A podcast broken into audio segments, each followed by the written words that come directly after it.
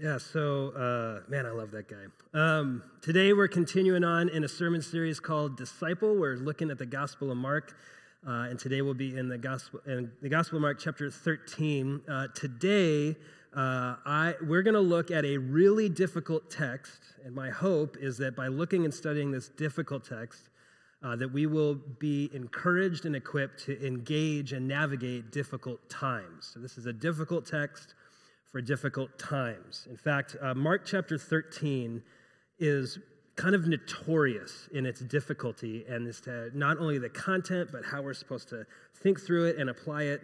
And so we're going to work together today uh, to think through Mark chapter thirteen. And I just want to just set expectations, if that's okay. If you think that we are going to exhaust all of the questions and explore all of the nuances of this chapter in the next thirty minutes, you have way too high of an estimation of my capacities and also yours. And so uh, we're just going to take it. There's going to be a ton of unresolved tension and conflict, and that's just the way we like it, because we have the rest of our lives to wrestle through and to converse over texts like these as a church family. But I do know that there is some deep and profound truth here in the tension, in the difficulty, that I believe will help give us guidance as to how to apply this difficult text to difficult times. So this text in Mark chapter thirteen, it's kind of really weird. It's kind of a little bit, sounds a little bit scary, and yet its goal is to bring to us a deep and abiding peace. Uh, Mark chapter thirteen is the one of the longest uh, teachings of Jesus, contiguous teachings of Jesus. Uh, in the Gospel of Mark, if you've been following along with us, you know that Mark usually likes to keep things short and tight, and yet here in Mark thirteen, we get a we get a short question with a long answer. And so we're going to take a look at the text together. I want to invite you to join me there. And we're just going to kind of go through uh, verse by verse and just notice some things and uh, tease them out as we go along. So check this out. This is the Gospel of Mark, uh, chapter one. And so uh, we're, we're sandwiched here in a moment where Jesus has uh, entered into Jerusalem. He's gone to the temple. As some of you guys may remember, he like he like kicked out the money changers and things like that. And now he's on his way out of the temple. Just notice here. Uh, and then after this, you'll actually get to like the Last Supper and then the crucifixion, death, uh, burial, and then resurrection of Jesus. So we're kind of nearing the end of the Gospel of Mark, and thirteen is the last uh, long teaching of Jesus in Mark. As he was going where? Out of the temple. So just watch this. Just use your mind's eye, okay? So Jesus has done all this activity in the temple. He's engaged with some of the leaders of the temple, dialogued with them, wrestled with them, debated them. He's flipped over money uh, changers. He's done all this. And now his time at the temple is concluding. So he's leaving. He's going out from the temple. And one of his disciples said to him, "Teacher, look, what massive stones, what impressive buildings." And so in the temple area, you had in Jerusalem this big temple and all the kind of surrounding buildings, and it really was impressive. These were huge stones that were stacked on top of each other. It was ornate. It was beautiful. In fact, if you were a Jew uh, living at that time, the temple would have been the pinnacle of your national pride and national security. If the temple was still standing, our people are still standing. So the temple was really, really important, not only to my national pride, if I'm Jewish, but also my national security. So if it's standing, we're standing. And so uh, the temple was not only magnificent to look at, it also had a very special place in the lives of uh, the Jewish people. Oh, and by the way, I wanted to say, on the twelfth of May, uh, my friend Rabbi Jeremy Schneider is going to be joining us for our next At the Table gathering, and we're going to talk about how even how like uh, like evangelicals and, Jew- and Jews today kind of think differently about faith and the Bible, and we'll kind of do some Q and A. And so that'll be coming up. That's Thursday, the twelfth of May. There's more information in your handout uh, available for you. Just check out the At the Table uh, gathering. I'm really excited. Jeremy's a ton of fun, and we're going to have a blast. So uh, if you've ever had a question for a rabbi uh, and you wanted to ask it anonymously, this is a great opportunity uh, to do that. So I'm excited about that. But for the Jewish people at the time, the, the temple had a pride of place. It was a it was an icon, so to speak. And so you've got this unnamed disciple kind of saying, "Look at these, Jesus. Look at this massive building. Look at this wonderful temple. Don't you think it's awesome?" And what do you think that that disciple's expected response was? Yeah, yeah, you're right, guys. Yeah, like Jesus is Jewish. He's a Jewish teacher. We, the expectation is Jesus would look at the temple and be like, "Love it." Hmm? right? And so here's this disciple. He's like, teacher, look at these massive stones. They're wonderful. Notice what Jesus does. Jesus said to him, do you see these great buildings? Uh-huh. Yeah, we do. They're wonderful. Uh, not one stone will be left upon another. All will be thrown down. Jesus, look at these beautiful buildings. Oh my goodness, they're so wonderful. It's all going to burn. Right? Like, you, just completely unexpected. You're, I mean, we're just shaken awake by the by the terse nature, frankly, uh, that Jesus places. But I think what Jesus is doing is he's actually instigating us to think a little bit more deeply about our, our favorite religious institutions or the places that we look to for safety, security, and pride. I think Jesus is shaking us awake. Because here's this disciple of Jesus saying, Jesus, look, it's the pinnacle of our faith. And Jesus says, it is coming down, bro. Not our faith, but what you think is a pinnacle of our faith. And I'll just say this right quick. Just because an institution falls does not mean the faith is under threat. I hear a lot of people talking about the greatest threat to the church. There is no threat to the church. Jesus is the risen King. So I don't, I don't need to be worried about specifically, my, like my faith is not tethered to an institution that may or may not represent Jesus. Just here, like the temple, like my faith is in the risen Savior. Hmm? Okay, so so we can be okay sometimes if institutions fall. That that, that can happen. And I feel like, in, in fact, I'm going to push into that as we go along in this text. By the way, I love Desert Springs, and this is not a threat. I love this church. I was baptized here, I met Jesus here, I got married right here, so I, I like this institution, but it is not the center of my faith. Okay? Okay. All right, so Jesus says, do you see these great buildings? Not one stone will be left upon another, all will be thrown down. Uh-oh, okay, are you serious? While he was, okay, so now we get a little fast forward, so that that's a little excursus. Jesus, remember, was leaving the temple, now we're kind of, we're zooming forward, we're zooming the tape forward. Now where's he sitting? He's sitting on the Mount of Olives. Notice this, painted in your mind's eye. He's sitting now on the Mount of Olives, which is opposite of the Temple Mount, and now he's sitting what? Across from the temple. Okay, notice that Mark intentionally paints the posture of Jesus now being, having left the temple and now being opposite the temple. You guys tracking here? There might be something more than just geography that we're supposed to see in here. It, it could be that Mark wants us to see that Jesus is now separating himself from the temple. If you want to get real Bible nerdy, this is kind of crazy. There's actually two temples in this picture. There's the actual physical temple, but maybe some of you remember that Jesus actually refers to his own self as the true temple. He says, tear this temple down and I'll raise it again. And so here you've got now two temples, one that's a source of national pride and national security, and the other that's a source of security, but in a different way. So it could be that there's a juxtaposition here. I think it's intentional. You don't have to. It's okay to be wrong. Jesus, he's across from the temple, and Peter, James, John, and Andrew, notice Peter, James, John, and Andrew, four of his named disciples, asked him privately. So they're saddling up to Jesus like, excuse me, oh, he's sitting. You go talk to him. I don't want to talk to him. You talk to him. Jesus, Jesus, could you tell us when will these things be happening? Now, is this a legitimate question? Of course it is, right? Of course, this is the most normal question in the world. Jesus, Jesus, I'm a little bit upset by what you said. Could you? T- maybe you're gonna, maybe this is like in the new kingdom. Maybe this is at the resurrection. All this stuff. Maybe that Jesus, you know, could be one of those silly parables that he is always doing. Jesus, when are these things going to happen? And, because I want to know when it's going to happen, I need to be clued in, what will be the sign when all these things are about to be accomplished? Because when I see the sign, I want to... Is this not, is this not the most natural question that they could ask? Yeah, of course they're asking this question. Okay, so Jesus, when and what's the sign? We need to know so that we can be prepared. Okay. Jesus told them, okay, what... I love it. What was the question? When's the building going to collapse? And how do I know that it started? Notice Jesus does not answer the question in a satisfying way for them. Watch this. Jesus told them, watch out. Now, T V time out. If you're tacking along, you got a Bible in front of you, maybe you got the handout in front of you, you're watching online, you got it up on a screen in front of you. Just note how many times language like watch out, be alert, keep your eyes open, be aware shows up in this text. It is all over this text. In fact, the end of chapter thirteen is the words, be aware, be awake, right? Be, have a mind that's awoken to the reality of the situation. Keep your eyes out there on the horizon. This is not, by the way, be fearful, but it is be aware. Be aware, okay? So watch this. Jesus told them, watch out, be aware that no one deceives you. What is Jesus' assumption? That his disciples could be what?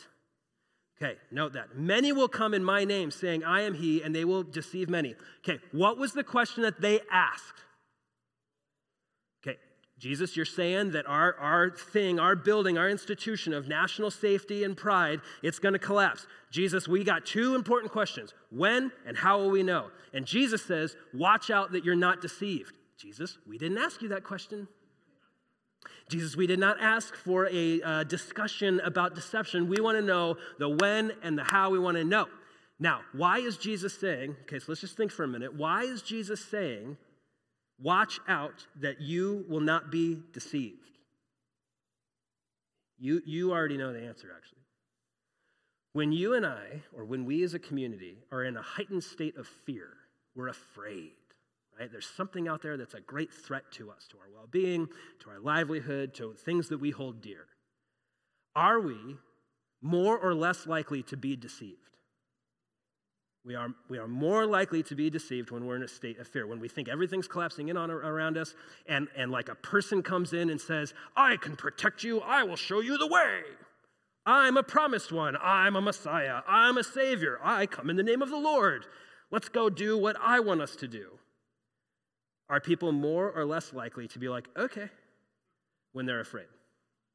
You see, we, we are more likely to be deceived when we are overcome with fear. Now, could you ever imagine a time in human history that would need a message like this? Maybe a time in human history where everything is on fire and everyone is out to get us, and the us's are versus the thems, and the thems are going to come destroy us and our things. And so in order to protect us from the them, donate today.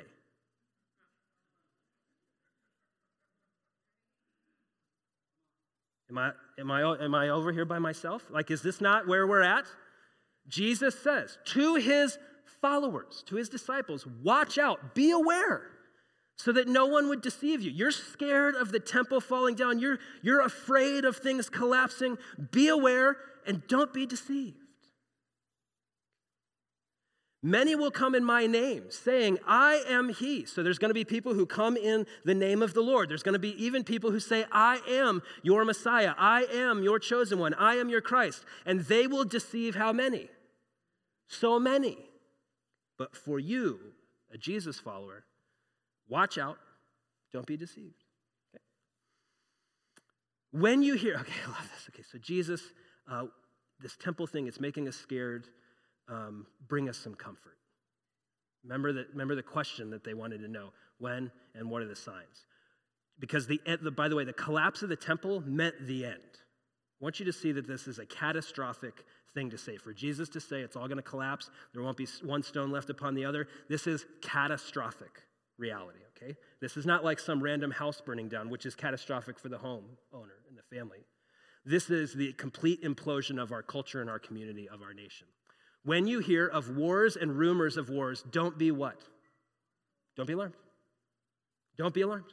These things must take place, but it is not yet the end. Okay, so when we hear of a war or a rumor of a war, which, has there ever been a point in time where that's not actually the case? Aren't there always either wars happening or rumors of wars happening? Okay, so when you hear about wars or rumors of wars and you feel it overwhelming you and you feel afraid and you feel like the whole world is falling apart, don't be afraid. Don't be afraid. Don't be afraid. Is it the end, Jesus, when we hear about the war? It's not the end. It's not the end. You guys are asking when and what's the sign. I want you to know when you see wars or rumors of wars, don't be alarmed. Be aware. Don't be afraid. these things happen, right? Okay, but Jesus, what, what about like powerful things happening in the global sphere, Jesus? What about nations? Yeah, nation will rise up against nation, kingdom against kingdom. This is normal. By the way, has there ever been a time where this isn't going on? So here's the deal with Mark. I just want to jump to the chase with Mark thirteen here. A lot of people refer to Mark thirteen as an apocalypse, and I think it's wrong and I think it's right. Here's what I mean. They'll view Mark thirteen as a story of the end of the world, and I think it kind of is, especially in the disciples' mind, it would have been the end of their world as they knew it, and they didn't feel fine. Any children of the nineties? R E M? Please, thank you. Okay, please, thank. That was a slam dunk, okay? I'm giving you guys gold here. Okay, pearls before swine. All right, so. Okay, so. It's the end of their world, but it's not properly a, a sign of the end of all things properly, although some of the language is there, at least in my reading. So it would have been an end of the world. Here's the other thing, too. When we say apocalypse, the word apocalypse does not mean end of the world. This is why I think Mark thirteen is actually an apocalypse. Here's what apocalypse means. Apocalypse means unveiling. The thing that's hidden actually gets unveiled. So like uh, if you go to like one of those fancy restaurants in the eighteen hundreds, and they bring out everything on a platter, and then there's a silver dome on top, and they they remove the silver dome. That's an apocalypse. It's revealing what once was hidden. And Mark here is, reve- Jesus here in Mark thirteen is revealing what once was hidden. We're seeing wars and rumors of war. We're seeing famines. We're seeing nation rise up against nation, kingdom against kingdom. It's, these are not necessarily signs of the end, but rather normal things, and it's always happening. And Jesus says, when you see these things, you want to know about the end? When you see these things, that's not a sign of the end. This is normal things. Nation will rise up against nation, kingdom against kingdom, so be aware. There will be earthquakes, and, and where? I, by the way, I love this. Remember that they asked for a sign? Aren't these like the most ambiguous things you could ever say that are scary? Well, like, there's, there's earthquakes. Oh, he, okay, what's the G P S coordinate of the earthquake so we know the sign? Various places. Yeah, and famines? Yeah, wh- like what kind of famine?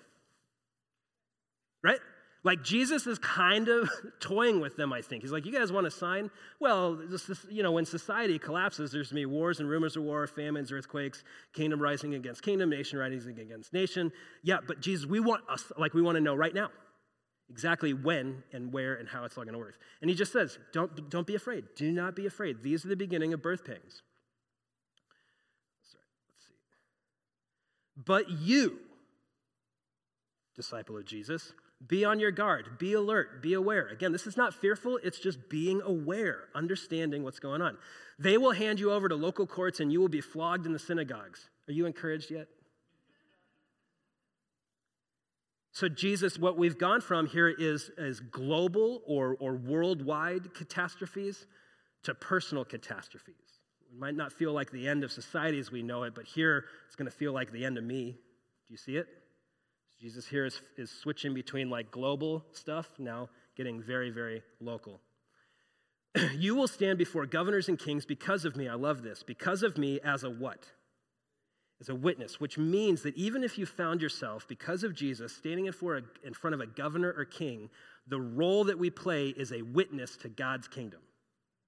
To stand before a governor or king, my role is not uh, a warrior. My war is not dominator. My role, if I stand before a governor or king, is a witness to the value systems of the kingdom of God. If you want proof, read through the book of Acts and watch how some of the earliest followers of Jesus got hauled into courts, got hauled and stood in front of kings, and you'll notice that what they did was they lovingly proclaimed the good news of the gospel of Jesus. That's what they did, and that's what we're called to do. And I love this too. Um, it is necessary that the gospel be preached to whom? All nations. And that doesn't mean like nation states. The word there in Greek is ethnos. It means where we get the word ethnicity. It's all people groups of the world. And Jesus here seems to be making a connection between standing before governors and kings and a connection to the commission that he's given to all of his followers to go and make disciples, to go and be ambassadors of the kingdom. He seems to connect those two. So whereas if I stand before a governor or a king on account of Jesus, I feel like everything is falling apart. Jesus seems to be saying it's part of the plan. Never happened to you? Your world feels like it's falling apart. Everything feels out of control, and yet you sense the Spirit of God saying, this is part of the plan. I'm going to be doing something here. You can't see it, but I'm doing something here. Okay, so let's keep going. So when they arrest you, not if, but hello, and hand you over, don't worry beforehand what you will say. Uh, the, I think it's fair to say that a healthy portion of the people who wrote your Bible had a record. A lot of, lot of convicts wrote your Bible. Might that shape how we think about people who have done time today, or even how we as a people think about incarceration today? Yes. Now, for those of you who hate public speaking, here's a word of encouragement. When they arrest you and hand you over and make you do public speaking, don't worry beforehand what you will say. But say whatever is given to you when? At that time. Notice, notice the comfort comes at the point or the pinnacle of the pain. Uh, nobody goes into that space confident in their own capacities, but rather in the moment, being in touch with what the Spirit is saying and doing. Because he says, it's not you speaking, it's the Holy Spirit speaking. So let's keep going. Now, Jesus, this is kingdom against kingdom, nation against nation. This is when we get dragged into court. Uh, Jesus, what ought we to do? How bad is it going to get? He says, brother will betray brother to death, and father his child. Children will rise up against parents and have them put to death. I think not only is Jesus seeing what's going to happen to people who follow his way, but also this is another way to say the absolute um, uh, degradation of society. If the family is like the smallest unit in in civics, so to speak, the smallest unit in, in society, you'll notice that the family's even. So the nations are falling apart, uh, my life is under threat, and even the families are falling apart. Uh, do you see that here? Yeah, this is pretty rough. And it's a difficult text for difficult times. You will be hated by everyone because of why? My name, but the one who endures to the end will be saved. I just wanted to give a note. Hated because of Jesus' name is, um, it's walking the Jesus way, living according to his path, living according to his way, and being ridiculed. This does not mean that if you're a jerk and people don't like you for it, that you're being hated in Jesus' name. If you're a jerk and you get your just desserts, it's probably because you're a jerk. And throwing Jesus' name in there don't make you not a jerk. This is about being persecuted for walking the Jesus way. Hmm? Okay. When you see, okay, okay, hold on to your hats, because it's about to get real strange. When you see the abomination of desolation standing where it should not be, then those in Judea must flee to the mountains. Is this any? Is this ever? Uh, does anyone have this on a coffee mug? Do you have it like embroidered in your Bible cover? No. Yes. No. Life verse. Nothing. Okay. A uh, couple of things. Number one, abomination of desolation. Excellent name for a heavy metal band. Thank you. Thank you. Okay. So if you're looking, it's and you can say to your parents, it's biblical. What on earth are we talking about here? And so one of the things we've got to notice is we are time-traveling tourists. We are kind of looking at an ancient text in a completely different context and culture with a working database of words and phrases and theological concepts and ideas. And the abomination of desolation is riffing on something that you see back in the book of Daniel. We're not going to go too deep into it. Uh, I just wanted to say that this is likely we're to, likely we're to understand this as Um, maybe an icon or even a person. And so here's what it could be. Here's what it could be. It could be like a Roman general setting up a god, uh, a, a, excuse me, a statue to Zeus within the Jerusalem temple. So it could be an abomination of sacrilege or desolation where, where the Romans put up a, a, an icon or a statue of Zeus in the Jerusalem temple. And that's that's the abomination of desolation standing where it ought not to be. So if you if you see in the temple, you see a, a statue of Zeus or something else, uh, it's it's bad. You got to run. It could be what it is. In fact, I think that's kind of hinting at it. But there's also maybe a double meaning, which is when you see that the kingdoms of this world have conquered, even to such a way that they dominate over your religious institutions, then it's going to collapse in. Just be aware of that. So just notice, right? When you see the abomination of desolation standing where it should not be, then those in Judea must flee to the mountains. Now notice, remember that they asked for a sign. You remember that? And now he gives them a sign. But this is not a, like, sign that you can see in the future. This is, there's the abomination, I got to go. Right? This is not like, he's not pulling out a chart. He's not, this is not something you can calendar if you're the original hearers. He just says, if you see it, run to the hills if you're in Judea. Do you see it? Okay, watch, watch. A man on the housetop must not come down or go in to get anything out of his house. And a man uh, in the field must also not go back to get his coat. Right? This fast. If you see the abomination of desolation standing where it should not be, go. Woe to pregnant women and nursing mothers in those days. But I think the idea is because they would have an extra burden while they're trying to run away.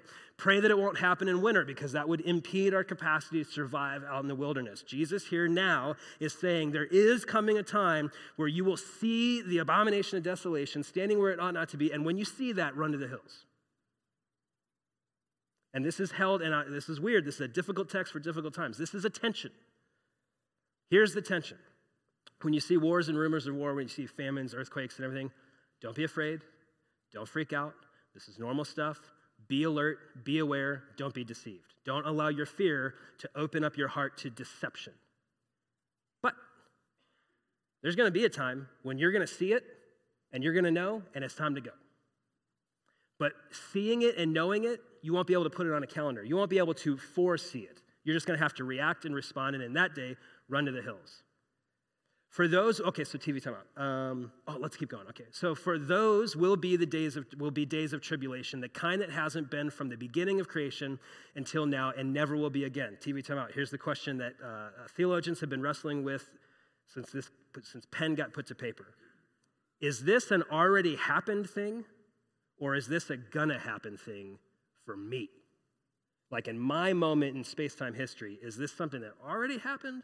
Or is this something that's going to happen? And I think that the text is intentionally designed to be ambiguous so that we might be aware, which is the consistent call of Jesus in this text, that we might be able to look and see what's going on in the world. We're going to hold this, these two realities in tension, namely, when I see things that seem like they're out of control, I recognize I'm not to be afraid. I'm going to stay, I'm going to be aware. I'm going to stay walking the Jesus way. Jesus is going to win, but there's going to come a day where it's going to seem like things are really catastrophic, and there's going to be some sort of sign, and then I'm just going to know, and I'm going to run. Now, did that already happen, or is this a call for me? Let's think about that question for the next fifty years. Okay, yeah. If the Lord had not cut those days, notice it's like kind of like past tense, so this is why we're like, well, maybe this already happened. Uh, those days short, no one else would be saved, but he cut those days short for the sake of the elect whom he chose. Okay, now we're going to get to it. Then if anyone tells you, see, here is the Messiah, see there, do not believe it. Again, people coming in Jesus' name or even claiming to be a God-sent leader who do not exhibit the qualities of Jesus nor walk the Jesus way, we should not allow them to deceive us. We'll put it another way. Just because a, just because a person uses God talk, if their character is not lined up with the character of Jesus and they're not walking the Jesus way, if they don't smell like Jesus, I wouldn't give them a hearing. If you're going to talk God talk but not walk God walk, why would I follow you? And I got to be careful because there's a lot of God talk that could lead to me being deceived. So I want to I want to notice the character as well as the content of their uh, their speech or their message. If anyone tells you, see, here is the Messiah, see there, do not believe it. Uh, for false messiahs or false saviors and false prophets, people who say that they speak for God, will arise and will perform signs and wonders to lead astray, if possible, even the elect. I, this is crazy to me. Notice the if possible. Do you think Jesus knows or doesn't know if it's possible? Notice the if possible sounds like he doesn't know, but here, here's the thing. I think Jesus is doing something. I, I think this is what he's doing. Remember who he's talking to, four named disciples who had asked him all the way back at the beginning, right? They asked him, Jesus, when is this going to happen? What are the signs? And Jesus keeps saying to his disciples, be alert, be aware, don't be afraid. These things, are, it's not the end, but if the end comes, don't worry about it. You just go, okay? And then Jesus says, here's what's more important to me, is that you make sure that you're watching out so that you are not deceived And he says this to four people who abandon him in the next chapter. So I think we're meant to read this, having read all of the Gospel of Mark. I think as the reader, we're meant to see this as Jesus saying, uh, to, uh, uh, uh, they will perform signs and wonders to lead astray if possible. And then he looks at the four and goes, because we as the reader know that they do get led astray, but yet they are elect, meaning they're, the ch- they're chosen by Jesus. Okay, so... And here's the other thing, too. For those of us freaking out about this, just notice how Jesus treats them as he invites them all back into communion with him. So this idea of being led astray does not mean uh, forgotten or left out by God. You see it in the lives of the four that are named here. They all abandon him, and yet he reconciles the relationship with all of them. And he does it with us, too. Thanks be to God. Yeah. Okay, so, and you must watch. There's that word again. Be watchful, be mindful. I have told you everything in advance. I love this. No, you didn't. Holmes, like you told us all this ambiguous stuff, and I don't even know what a desolation, abomination, thingy, whatever that is. Jesus, you have not told us everything in advance. And yet, he says we must watch. So let's keep going. In those days, after the tribulation, the sun will be darkened and the moon will not shed its light. I think this is, now he's getting into what some might call apocalyptic language. I think this is looking forward to uh, the new heavens and new earth. Uh, the stars will be falling from the sky. Is that a catastrophe? Yeah, it's a big deal. And the powers in the heavens will be shaken. Um, oh, there's a lot to say about that. Uh, let's keep going. Then they will see the Son of Man coming in clouds, which, by the way, cloud, like being surrounded and coming in the clouds is, is God taught. God is oftentimes in your Older Testament uh, represented as coming in the clouds with what? Great power and glory. Okay, so I just I want to land the plane here. Jesus says to his disciples that these things that we put our safety and security in, they are going to crumble. Temple's going to crumble. Things we care about will crumble. And when that happens, be alert. Don't be afraid. Just watch. Be aware. When you hear about wars or rumors of war, famines, uh, earthquakes, when you hear about nation rising against nation, don't be afraid. Fear not. And then there's going to come a point in time when the end does come. And when that happens, flee. Right? Just watch out for yourself. But when that happens, you will see me, and I will be coming in power. And let me just ask you, from what you know about Jesus, is this good news or bad news? This is such good news. Friends, if you, if if conversations around the end cause you fear, I don't think you've fully understood what Jesus is getting at. This is a hope. And I know that there's all these movies and books and stuff written about the end times, and everyone's freaking out, and there's so many bunkers to be built and ammunition to buy so you can protect yourself from whatever the thing, I mean, it's fear. And if there's one message that Jesus has about his return, it is comfort, not fear.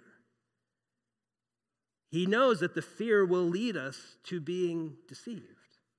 And so he says, I'm coming back. And how am I coming? I'm coming with great power. This is the same Jesus who says, I never leave you or forsake you. This is the same Jesus who says, my spirit indwells within you when you stand before governors and kings. This is the same Jesus who looks his disciples in the eye and says, come on, follow me. Don't be afraid. Be alert. Be aware. Follow me. And so, friends, in a moment, we're going to take communion together.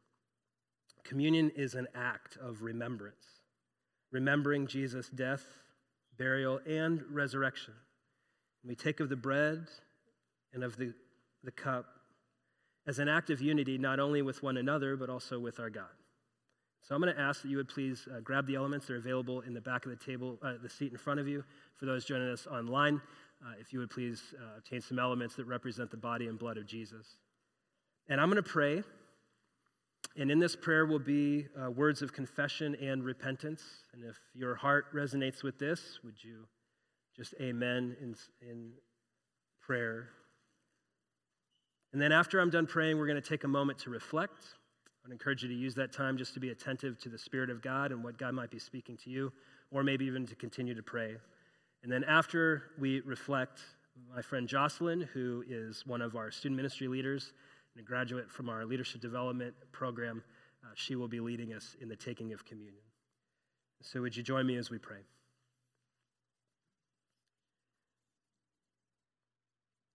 Lord, in this moment, we recognize that the taking of communion is something that we do together as a diverse group of people from different backgrounds and perspectives, unified in you, and that you welcome everyone to your table.